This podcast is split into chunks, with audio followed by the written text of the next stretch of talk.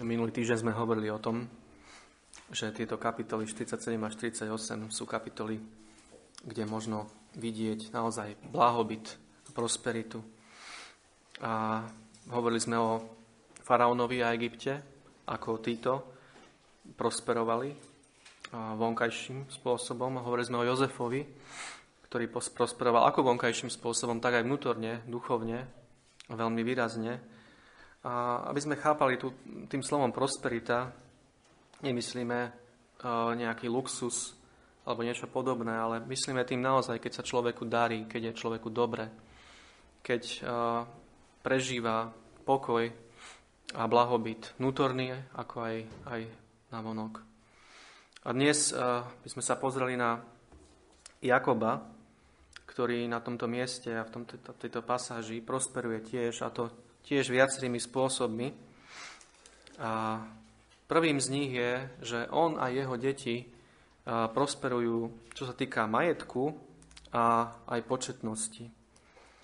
Je to ten verš, ktorý sme spomínali už minule ako kľúčový verš tejto pasáže, je to verš 27, v kapitole 47, kde je napísané A tak býval Izrael v egyptskej zemi, v zemi Gózena a vlastnili v nej a plodili sa a množili sa veľmi. A toto je naozaj úžasný verš, keď si opäť uvedomíme, v akom kontexte je tento verš zasadený. Že je to, ako sme hovorili, hladomor, ťažký hlad.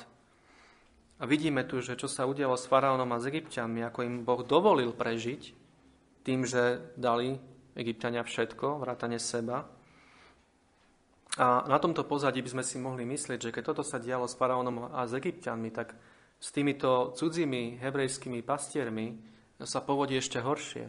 Že budú nejakým spôsobom ostrakizovaní, vytláčaní na okraj, odmietaní. No keď sa Mojžišov záber, keďže on je ten inšpirovaný autor tohto textu, zameria na, na Izrael, na Izraela, na Jakoba a na jeho rodinu, tak vidíme niečo a čítame niečo e, úžasné. Čítame, Izrael býval v egyptskej zemi, v zemi Gózena, v tej najlepšej časti egyptskej zeme a vlastnili v nej a plodili sa a množili sa veľmi. Môžeme vidieť, že je naozaj úžasné, čo Boh dokáže urobiť pre svoj ľud aj v tých najťažších okolnostiach. Nesmieme zabúdať na to pozadie, na ten kontext, v ktorom sa toto celé dialo s Jakobom a jeho rodinou. Boh prichádza a robí ohromujúci rozdiel medzi Egyptom a Izraelom, a to v samotnom Egypte, priamo v tejto krajine. A tu vidíme opäť, ako Boh nádherným spôsobom plní svoje sľuby. Pretože keď prejdeme kúsok späť do kapitoly 46, o ktorej sme nedávno hovorili, a do verša 3, tak Boh tu hovoril k Jakobovi predtým, ako Jakob išiel do Egypta, alebo na ceste do Egypta a povzbudzoval Jakoba svojim zjavením a svojim slovom a hovoril a povedal mu, ja som ten silný Boh, Boh tvojho otca, neboj sa odísť dolu do Egypta, lebo ťa tam učiním veľkým národom. Tu môžeme vidieť v tomto verši, ako Boh začína plniť a nádherne plní už tento, tento svoj sľub, ktorý dal Jakobovi, pretože presne toto sa aj stalo, to, čo tu Boh povedal. A v tomto musíme eh, nachádzať veľkú potechu, pretože eh, môžeme vidieť v celej Biblii, že to, čo Boh povie a slúbi, to aj splní. Vždy a dokonale. Pán Ježiš povedal, že On je s nami až do skonania sveta. A keď to Pán Ježiš povedal, tak to platí. A môžeme sa na to spolahnuť. Môžeme na to položiť celú váhu nášho života a našich duší. Tento sľub Pána Ježiša znamená, že ako Izrael s rodinou sa mali dobre na pozadí obrovského hladomoru, tak budú s požehnaním prevedené Božie deti aj dnes, aj tými najťažšími skúškami. A preto vôbec nezáleží na tom, aký skorumpovaný je náš náš eh, život, život okolo nás teda, život eh, politický, možno život ekonomický život a tak ďalej, aká korupcia tu môže okolo nás vládnuť a aké hrozné sklamania a zrady môžeme, môžu prísť do nášho života, alebo choroby a problémy. Boh svoje deti žehná. A je to pravda. Je to pravda, ktorej musíme veriť, pretože ju vidíme v celej Biblii znova a znova zdôrazňovanú. A nikde nevidíme Boha, že by karhal svoje deti, pretože mu nejak príliš veľa veria. Správe naopak, vždy sú tu napomenutia v celej Biblii pre malú vieru, malú vieru v tieto, v tieto Božie sľuby. Že, že v skutočnosti tomu tak málo veríme, že Boh naozaj je takýto. A naozaj takto koná a dokáže konať.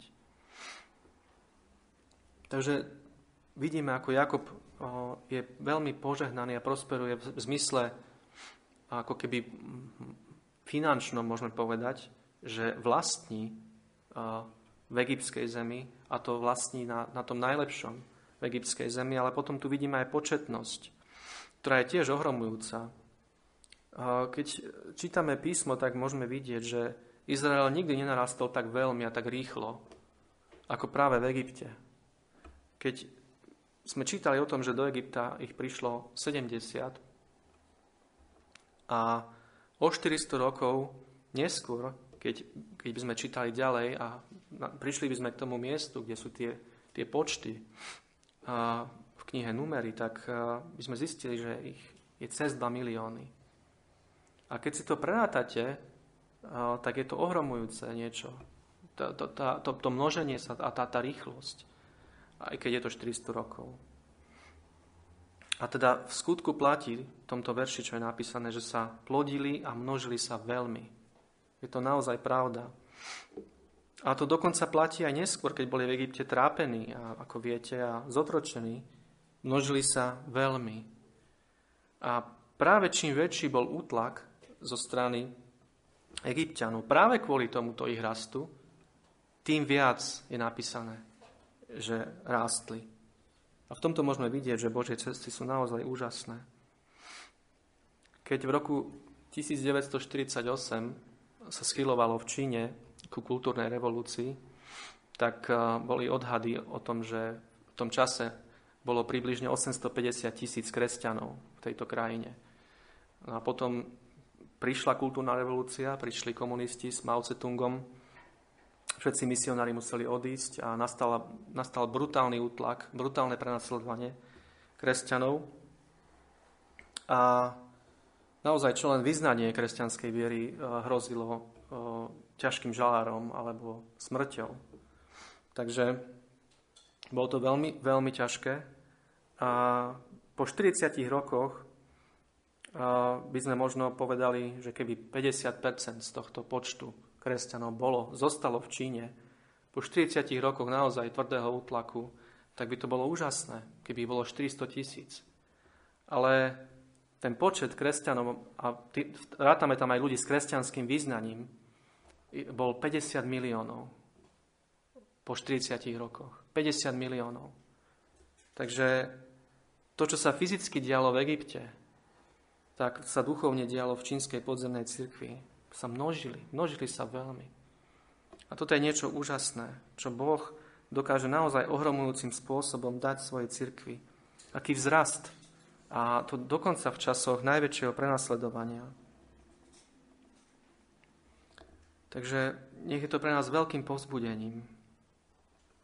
A potom môžeme v tomto texte vidieť, ako Jakob prosperuje aj v zmysle jeho blížiacej sa smrti v kapitole 49, vo verši 29, môžeme čítať, priblížili sa dni Izraelove, aby zomrel.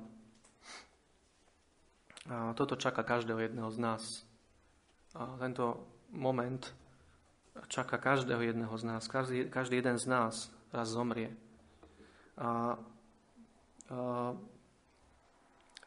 no pre veriaceho pre veriaceho je veľkou potechou, že tento deň má vo svojich rukách Pán. Pretože tu čítame a priblíži sa dní Izraelove, aby zomrel. A tento text znamená, že sa priblížili, priblížil sa ten, ten deň, ktorý ustanovil Boh, aby Jakob zomrel. A toto opäť, čo nás možno, keď sme, keď sme ešte nepoznali pána Ježiša, veľmi desilo tak i teraz pre nás obrovskou útechou, že Boh je ten, ktorý presne vie, kedy sa priblížia tie dni, alebo ten deň, aby sme zomreli. A Jakub na, na tomto mieste prosperuje v tom zmysle, že je v tom najlepšom.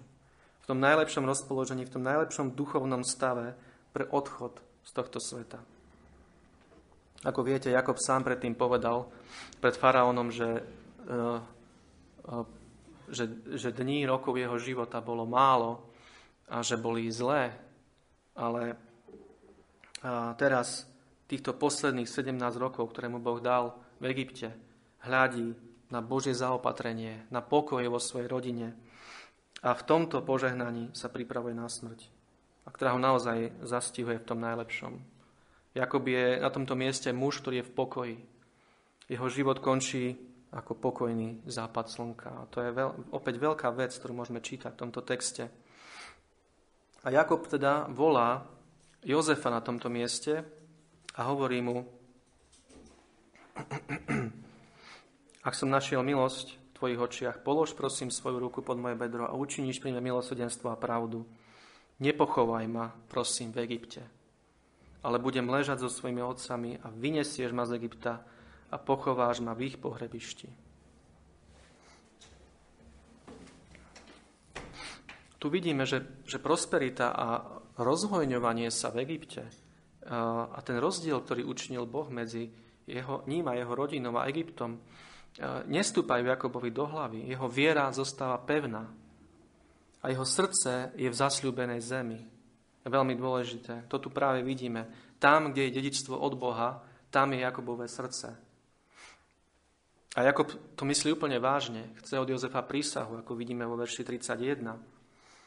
A týmto Jakob pripomína svojej rodine, že do Egypta nepatria, že sú tam len dočasne.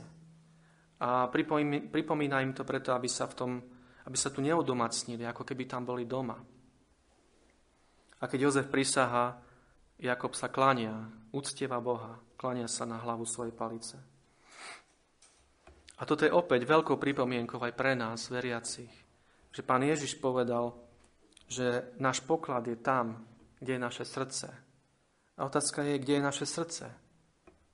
Či je v Egypte v tohto, tohto sveta, alebo je v nebeskom Kanáne.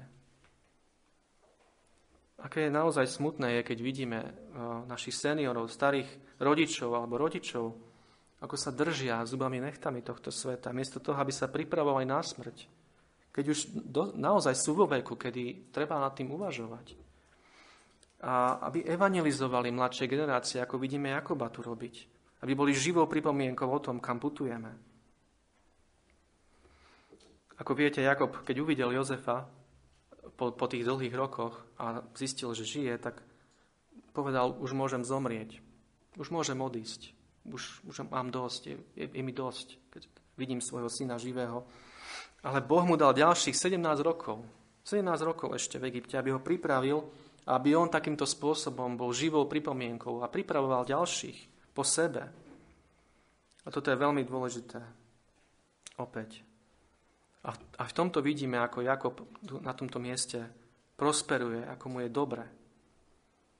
A po tretie, čo tu vidíme v tejto pasáži, je, že Jakobova duša prosperuje aj v tom, ako požehnal Jozefových synov.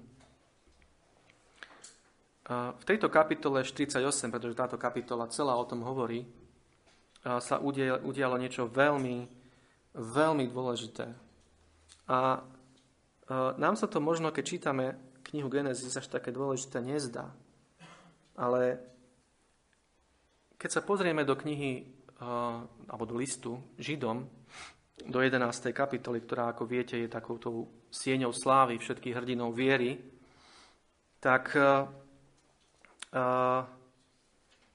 keď si položíme otázku, čo Duch Svetý do tohto listu položil ako tú vec, ako vrchol, korunujúci vrchol Jakobovej viery, tak možno, keby sme my boli tí, ktorí by sme to mali zvoliť, tak by sme možno povedali, že no, tak to bude určite Betel, kde Jakob videl rebrík a anielov zostupujúcich a vystupujúcich po tomto rebríku, alebo to bude Machnaim, kde stretol anielov, alebo to bude Peniel, kde zápasil s Bohom. Alebo to bude Božie zjavenie na ceste do Egypta a stretnutie sa opäť s Jozefom. Ale keď ideme do listu Židom, keď tam prejdeme spolu teraz, do 11. kapitoly a do verša 21, tak tu čítame, Vierou Jakob, zomierajúc, požehnal každého zo synov Jozefových a poklonil sa na vrch svojej palice. Toto Duch Svetý zapisuje pre, pre církev novozmluvnú ako korunujúci skutok viery, ktorý Jakob vykonal na konci svojho života. A Jakob tu je plný múdrosti na tomto mieste a v skutku na vrchole svojej viery. A podľa niektorých je táto kapitola najlepšou kapitolou Biblii, keď chceme vedieť, ako má vyzerať zbožná staroba. A keď čítame túto kapitolu, ktorú teraz ideme otvoriť bližšie, tak tu môžeme vidieť túto Jakobovú múdrosť a vrchol jeho viery v troch veciach. Poprvé vidíme tu Jakobovú vďačnosť za minulosť. Jakob je plný vďačnosti za minulosť. Predtým bol plný žialu a negativity a ako si možno pamätáte, keď hovoril, toto všetko je proti mne, toto všetko sa na mňa valí, ale tu na tomto mieste Jakob ďakuje. Ďakuje za minulosť. A keď je človek starý, tak ľahko môže byť, byť zahorknutý. A pretože život sa zmenšuje doslova, fyzicky, zmenšuje sa materiálne, zmenšuje sa zdravotne. Človek má možno menšie bývanie, možno dokonca aj v domove dôchodcov a má menší majetok a ubytok zdravia, odchádza sluch, odchádza zrak. A je ľahké, veľmi ľahké upadnúť do, takého, do takej negativity a do zahorknutosti, sebalútosti. A toto sú naozaj pokušenia, obzvlášť a špecificky starobia, aj keď nie len samozrejme. Ale aká je Jakobová optika? Napriek reálne ťažkému životu, ktorý mal, on, Jakob vstúpa ako keby vo viere na to všetko a ďakuje. Ďakuje Bohu. V, vo verši 3, teraz sme už v 48. kapitole, vo verši 3 hovorí, silný Boh všemohúci sa mi ukázal v lúze, v kananejskej zemi a požehnal ma. Jakub hovorí, stretol som Boha, Boh ma zmenil a je vďačný. Je vďačný za to. A je vďačný za rodičov a zbožnú výchovu. Vo verši 15 môžeme čítať, Boh pred ktorého tvárou chodili moji otcovia, Abraham a Izák. Potom je vďačný za neustalú Božiu ochranu a zaopatrenie, ako čítame ďalej v tomto verši. Boh, ktorý ma opatroval celý môj život až do tohto dňa. Je vďačný za vytrhnutie v časoch kríz, keď čítame ďalej. Ten aniel, ktorý ma vyprostil zo všetkého zlého. Takže vidíme tu v tejto kapitole muža viery, ktorý je vďačný za minulé milosti. A naozaj je veľmi desivé vidieť človeka oslepeného hriechom, ktorý cez optiku hriechu práve vidí len zmar, krivdy a ublíženia a je plný horkosti a žlče. A Jakob je na tomto mieste úplným protipolom takéhoto človeka. Potom po druhé, čo vidíme, Jakobovú múdrosť a vrchol jeho viery na tomto mieste je, že je plný síl vo svojej fyzicky najslabšej chvíli. Má silu pre prítomnosť, pre prítomný okamih. Jakob je na tomto mieste už takmer nevidiaci a musí ležať. Jednoducho už nevládze, už je veľmi slabý.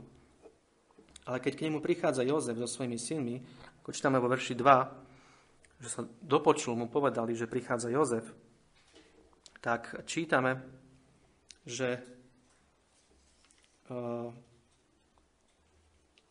Izrael sa posilnil a posadil sa na posteli.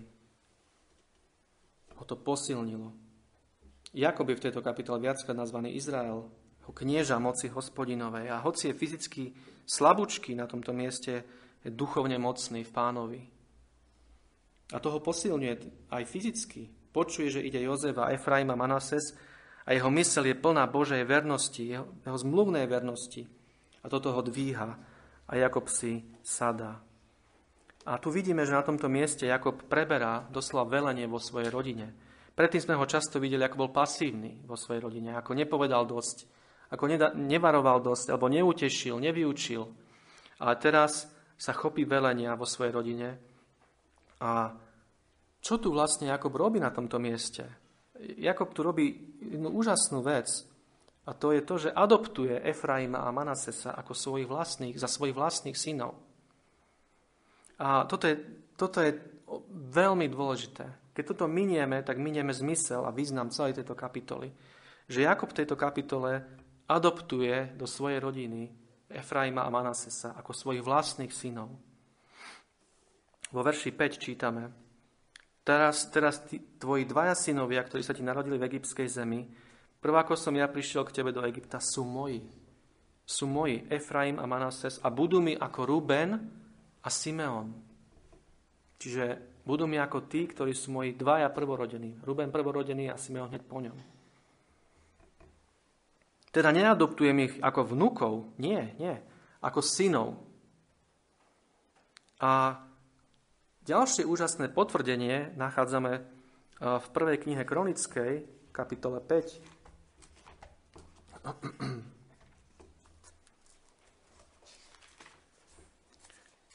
A hneď v prvom verši, kde čítame nasledovné slova.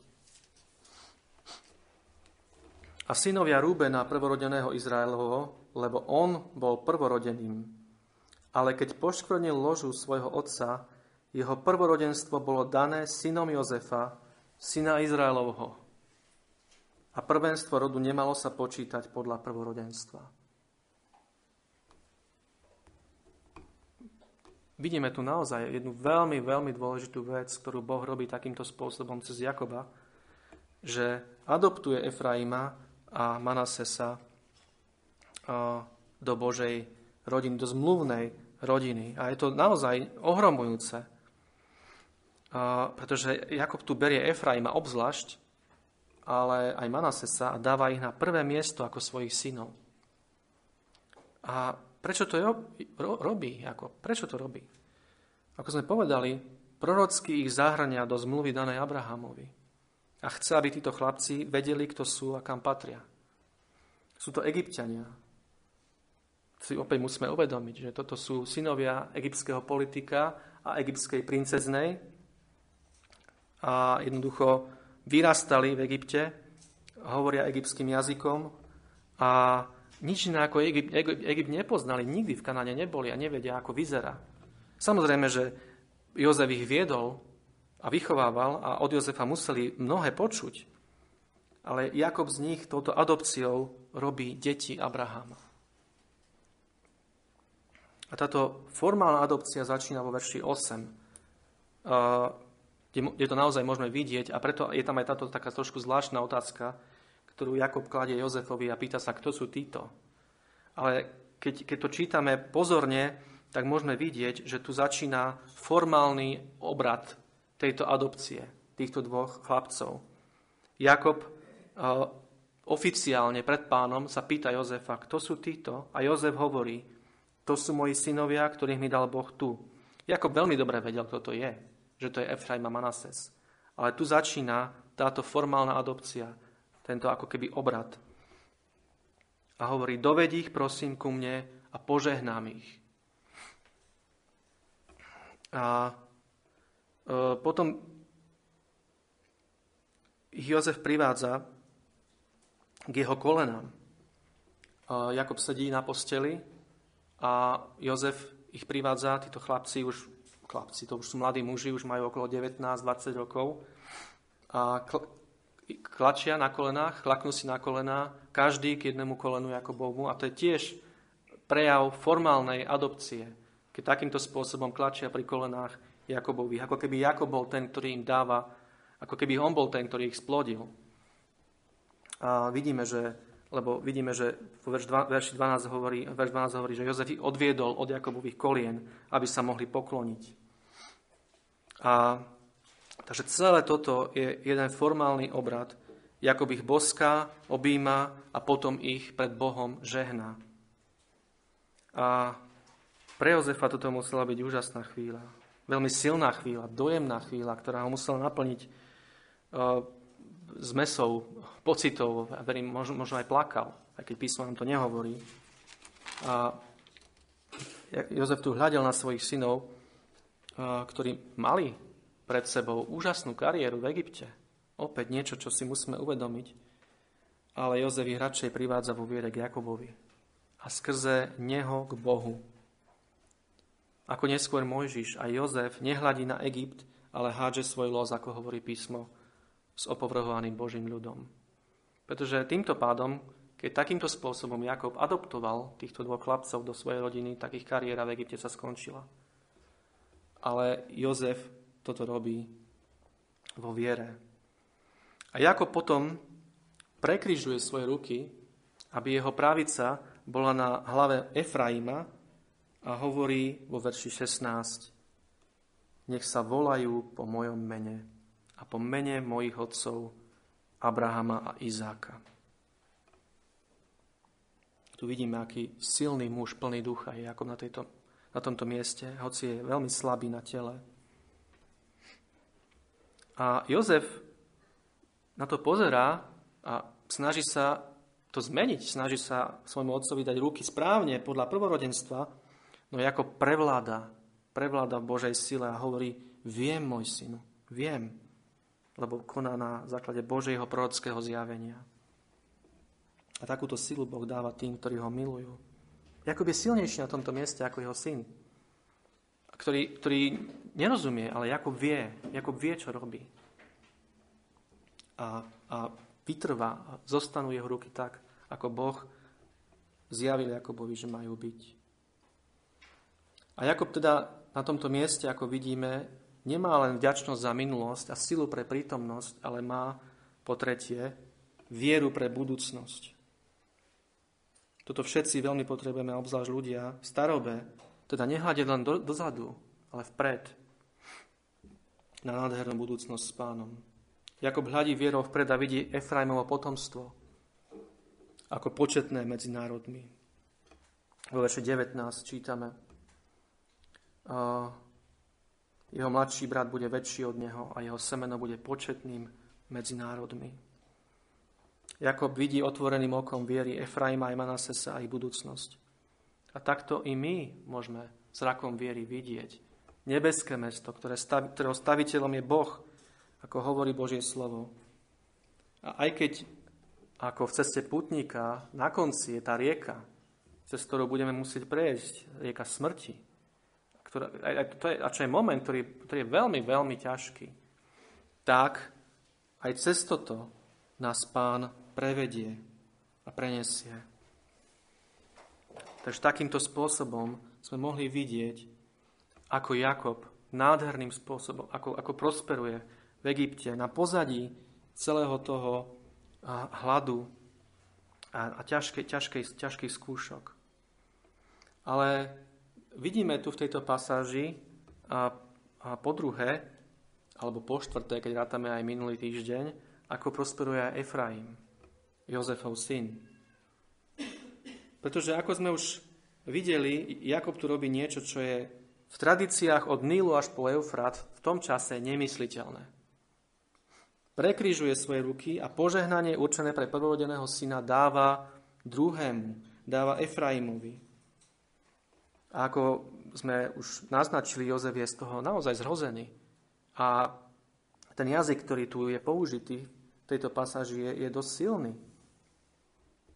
A e, je tu niečo, čo uprostred všetkej radosti zrazu je úplne nepatričné a pre Jozefa. A Jozefovi sa to veľmi nepáči. Je napísané vo verši 17, nelúbilo sa mu to. A potom ďalej hovorí Jozef, svojmu otcovi, nie tak, môj oče. A dokonca sa snaží na silu dať mu ruky podľa neho správne a podľa tej tradície, ktorá bola vtedy správne. Aby prvorodený bol požehnaný. Jozef hľadí na to a hovorí si, čo, čo ten otec robí, kde je jeho mysel. Ale Jakob hovorí, viem, môj synu, viem. Viem, čo robím. Manases bude tiež požehnaný, ale Efraim bude väčší ako on. a bude množstvo národov. Čo sa mimochodom aj potvrdilo, pretože keď neskôr bolo 12 kmeňov Izraela, tak 10 kmeňov severných malo aký, aký názov? Aký, aký názov sa používal pre toto severné kráľovstvo? Efraim. Efraim. Takže Efraim bol v tomto zmysle naozaj množstvo, množstvo národov a ďalej potom. Takže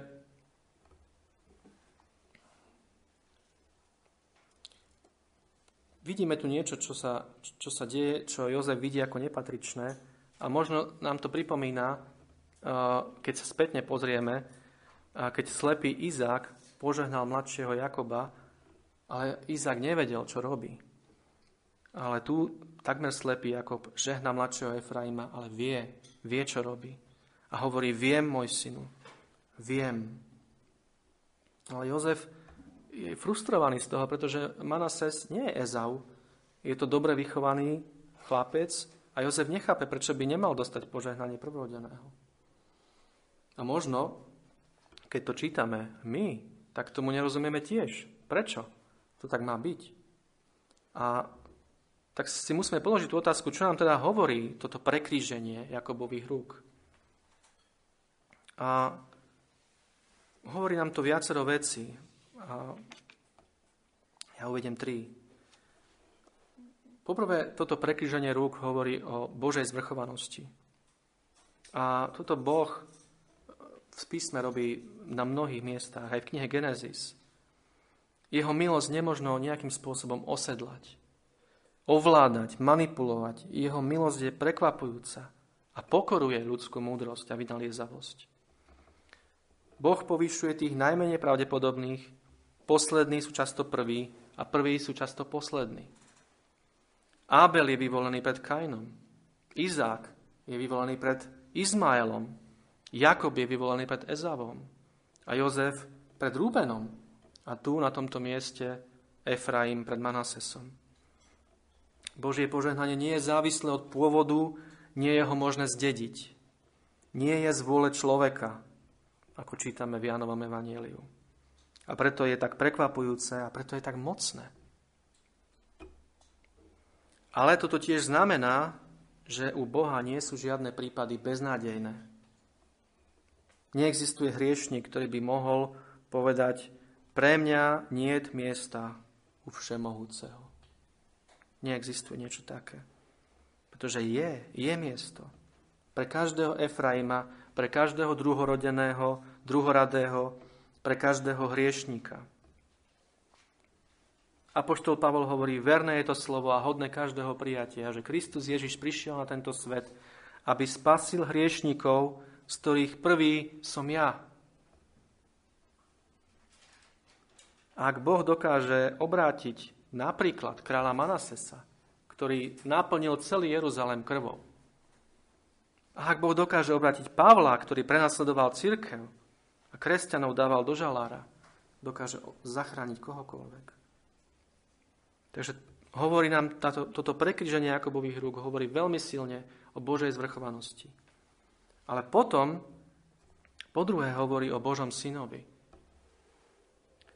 A toto je opäť veľmi dôležité, pretože na Golgote, na kríži sa udialo niečo podobné. Boh Otec prekryžil svoje ruky na Golgote a svoju ľavú ruku položil na Kristovú hlavu a svoju pravú na teba, drahí veriaci.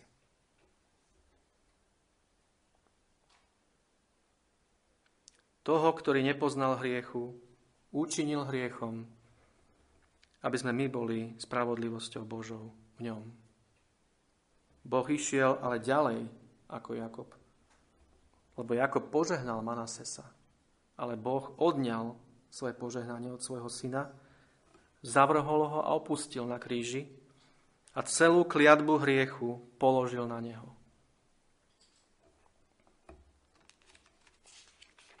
Toto je veľmi dôležité a toto prekríženie Jakobových rúk nám o tomto hovorí. Hovorí nám o evaníliu o Božích prekryžených rukách, aby bol jeho syn zlorečený a my, Efraimovia, požehnaný. A ak sa čo len trochu poznáme, aj my by sme boli v pokušení povedať napríklad s Petrom, pane, odiď odo mňa. Daj ruku preč a položí na niekoho, kto, kto je hodnejší ako ja. Ale pán hovorí, viem, môj synu, viem, takto to chcem. Toto je moja cesta a toto je moje evanílium. Spravodlivý Pán Ježiš Kristus zomiera za nespravodlivých. A Božia ruka, tá ľavá je na jeho hlave a tá práva žehnajúca je na hlave každého jedného, kto v Neho verí. A preto je u Boha miesto pre každého riešníka, každého jedného. A po tretie, toto prekríženie Jakobových rúk a jeho požehnanie Efraima hovorí o našej kapitulácii o našej potrebe pokoriť sa a skloniť sa pred Bohom. Jakob tu nemohol konať inak.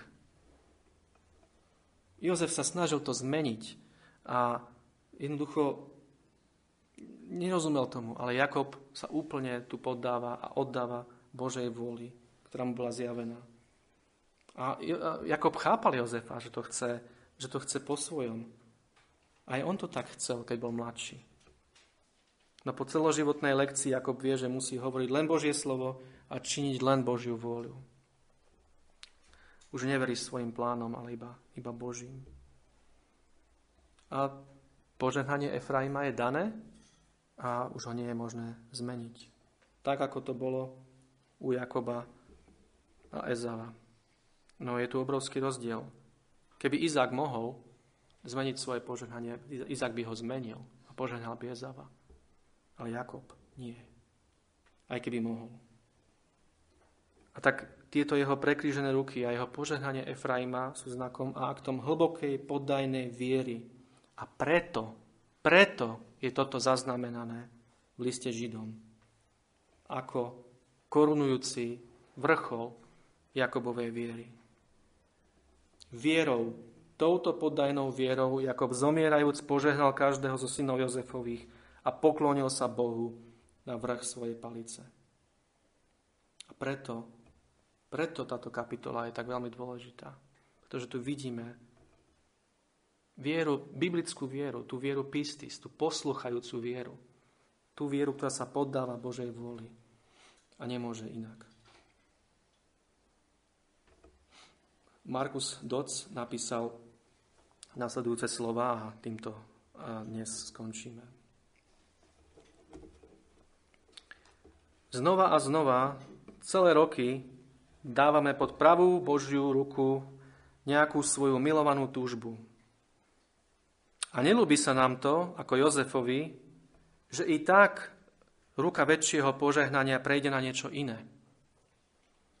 Varí Boh nevie, čo v srdci nosíme najdlhšie, čo je nám najdrahšie. Celkom iste vie. Viem, môj synu, viem odpoveda na všetky naše námietky. Nie je to tým, že by nerozumel, alebo nebral ohľad na vaše prirodzené preferencie, keď niekedy odmietne naplniť celú, celú vašu túžbu a vyleje na vás požehnania iného druhu, než je ten, ktorý si tak žiadate. Boh vám dá všetko, čo Kristus získal. No vo veci aplikácie a distribúcie tejto milosti a požehnania budete musieť v pokore a pokoji dôverovať jeho ruke. Poďme sa modliť.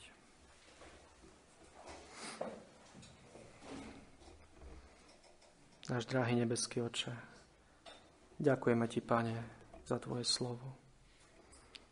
A veľmi ťa, Pane, prosíme, aby si cez svoje slovo dal, aby mohla vzísť viera tam, kde ešte viera nie je. Tam, kde tá poslušná viera, ktorá sa pokoruje a poddáva Tebe do pokánia a viery v Pána Ježiša Krista. Ešte nie je. Pane, kiež môže vzísť. A prosíme, rozhojni túto vieru tam, kde si už tak milostivo daroval. Rozhojni, Pane, a prived nás všetkých do tejto poddajnosti, do tejto poslušnosti Tebe, vo viere v Pána Ježiša Krista.